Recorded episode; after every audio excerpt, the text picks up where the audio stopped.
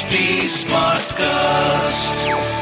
You are listening to a Mint production brought to you by HT Smartcast.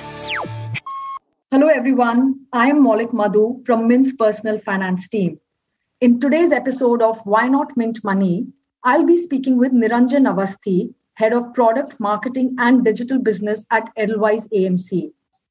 On Monday, that's the 23rd of May, SEBI came out with a comprehensive circular on passive funds, covering a wide range of issues relating to index funds and ETFs. Among the issues covered, the regulator also talked about tracking error and tracking difference. Hi, welcome to Why Not Mint Money, a personal finance podcast where we help you understand basic money concepts and share strategies for you to build your wealth. So let's get started on your money journey. The circular comes into effect from 1st of July. Among several things, SEBI has tightened the regulations on tracking error, a widely tracked metric for index funds and ETFs. The regulator has introduced caps on tracking error and tracking difference and has also mandated the AMCs to regularly disclose information on these metrics on their website and also on the website of AMFI. Hi, Niranjan. Thanks for joining us today. Hi Maulik. Uh, thanks for having me. Yeah. So, Niranjan, uh, before we get to you know what has changed with the latest SEBI circular, could you like briefly explain to us, you know, what exactly is the tracking error and uh, the tracking difference in the context of you know index funds and uh, ETFs, and uh, why should investors uh, look at these metrics? Sure.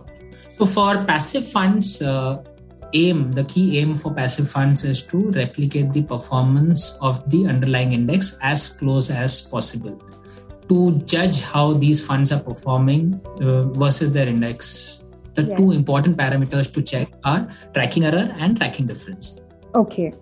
Tracking error is basically a standard deviation of uh, the return difference between the portfolio, which is of the ETF or index fund, and the index and this is calculated over a period of time to see how well the index portfolio or ETF portfolio is replicating the index, which is tracking error. Sure. Uh, tracking difference, on the other hand, is the simple difference between the performance of this ETF or index fund versus an index.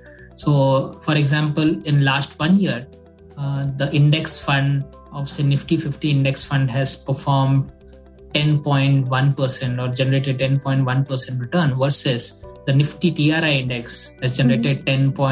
10.2% return, then the tracking difference over here is 0.1%. Uh, now, both the tracking error and tracking difference, uh, you know, occurs due to multiple reason. Uh, some of them are, you know, the expense ratio which they have. Uh, uh, if there is a cash component in the portfolio. Uh, also, the transactions which happen within the portfolio while buying and selling the securities, uh, and you know how well uh, the stocks in the portfolio are weighted or you know replicated compared to that of the index. So these are some you know uh, points or some factors which impact tracking error and tracking difference.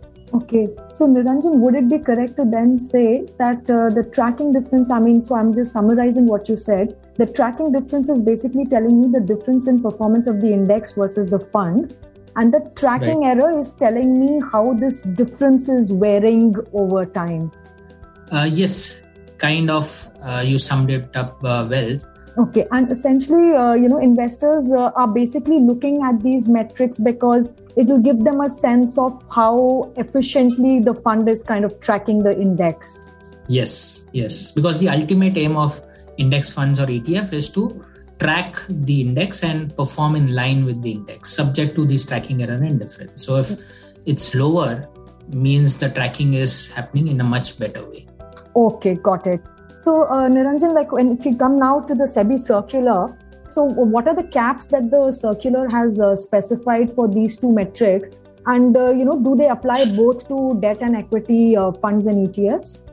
Yes. So the uh, SEBI circular now clearly defines uh, the levels uh, the tolerance level for tracking error and tracking difference for equity as well as debt passive funds. For equity, the tolerance level which they have set is at 2% tracking error. Okay. Over a last one year period. Mm-hmm. And for debt, they have put a tracking difference tolerance level at 1.25%, again on an annualized basis for last one year.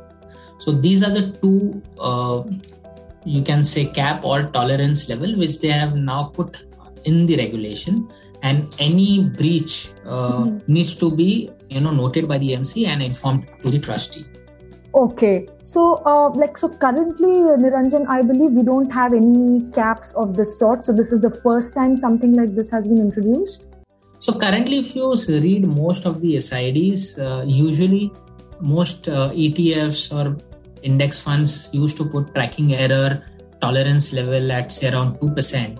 Mm-hmm. Uh, however, now this 2% comes via regulation. So it will be a mandate to manage the tracking error within 2% so that's that's a major difference. Okay and uh, do the regulations also mandate the amcs to you know provide information on this to investors like on a regular basis?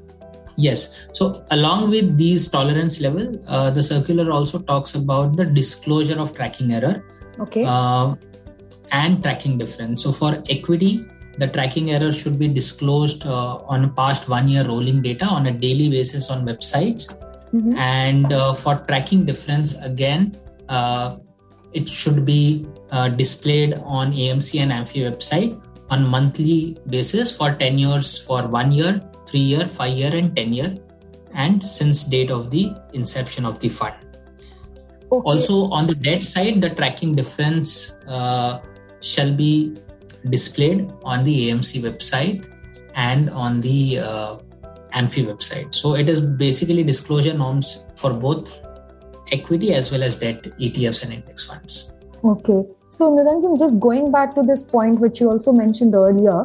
So in the context of you know equity funds, you mentioned that the tolerance level has been defined for tracking error.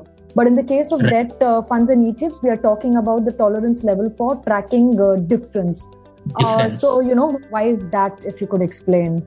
Right. So tracking error, of course, is one of the most sophisticated way to check the efficiency of a passive fund, whether ETF or index fund. However, when it comes to debt markets, the markets are quite illiquid, the mm-hmm. underlying markets, and you know there could be aberration in terms of valuations which are uh, used uh, in the ETF or an index fund portfolio versus uh, the index valuation Okay. Uh, plus, you know, uh, usually when uh, the transactions happen in the debt market, there could be a spread because of illiquidity. Uh, managing all these things in a debt index fund is usually a challenging, and hence the tracking difference is a much more simpler and a better way to you know track the efficiency of the replication is what uh, I think so the circular is pointing towards. Also, from an investor point of view, uh, tracking difference as far as debt is concerned becomes very easy for them to track right. uh, how the fund is performing versus the index. So, I think so from that perspective, for debt tracking difference uh, is a much better metrics given the underlying uh, market conditions and illiquidity in the bond markets. Okay, got it. So, uh, Niranjan, like, so there are a lot of these stipulations on what the tracking error and the tracking difference should be. But uh, suppose an AMC is unable to, you know, keep to these limits. So, are there any, you know, penalties or, you know, do investors have any recourse in that case?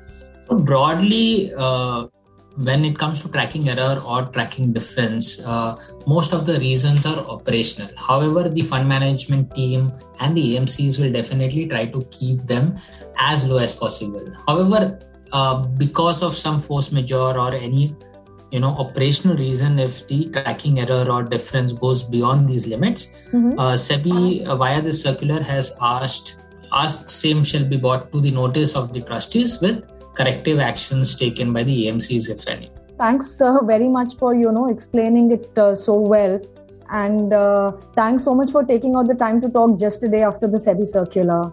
My pleasure. Thank you so much. So that's it for now, folks. Thanks for tuning in.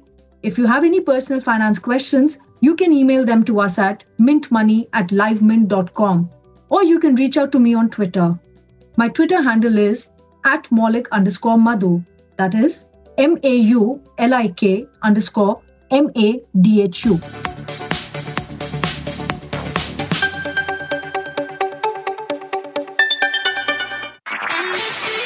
This was a Mint production brought to you by HT Smartcast. HT Smartcast.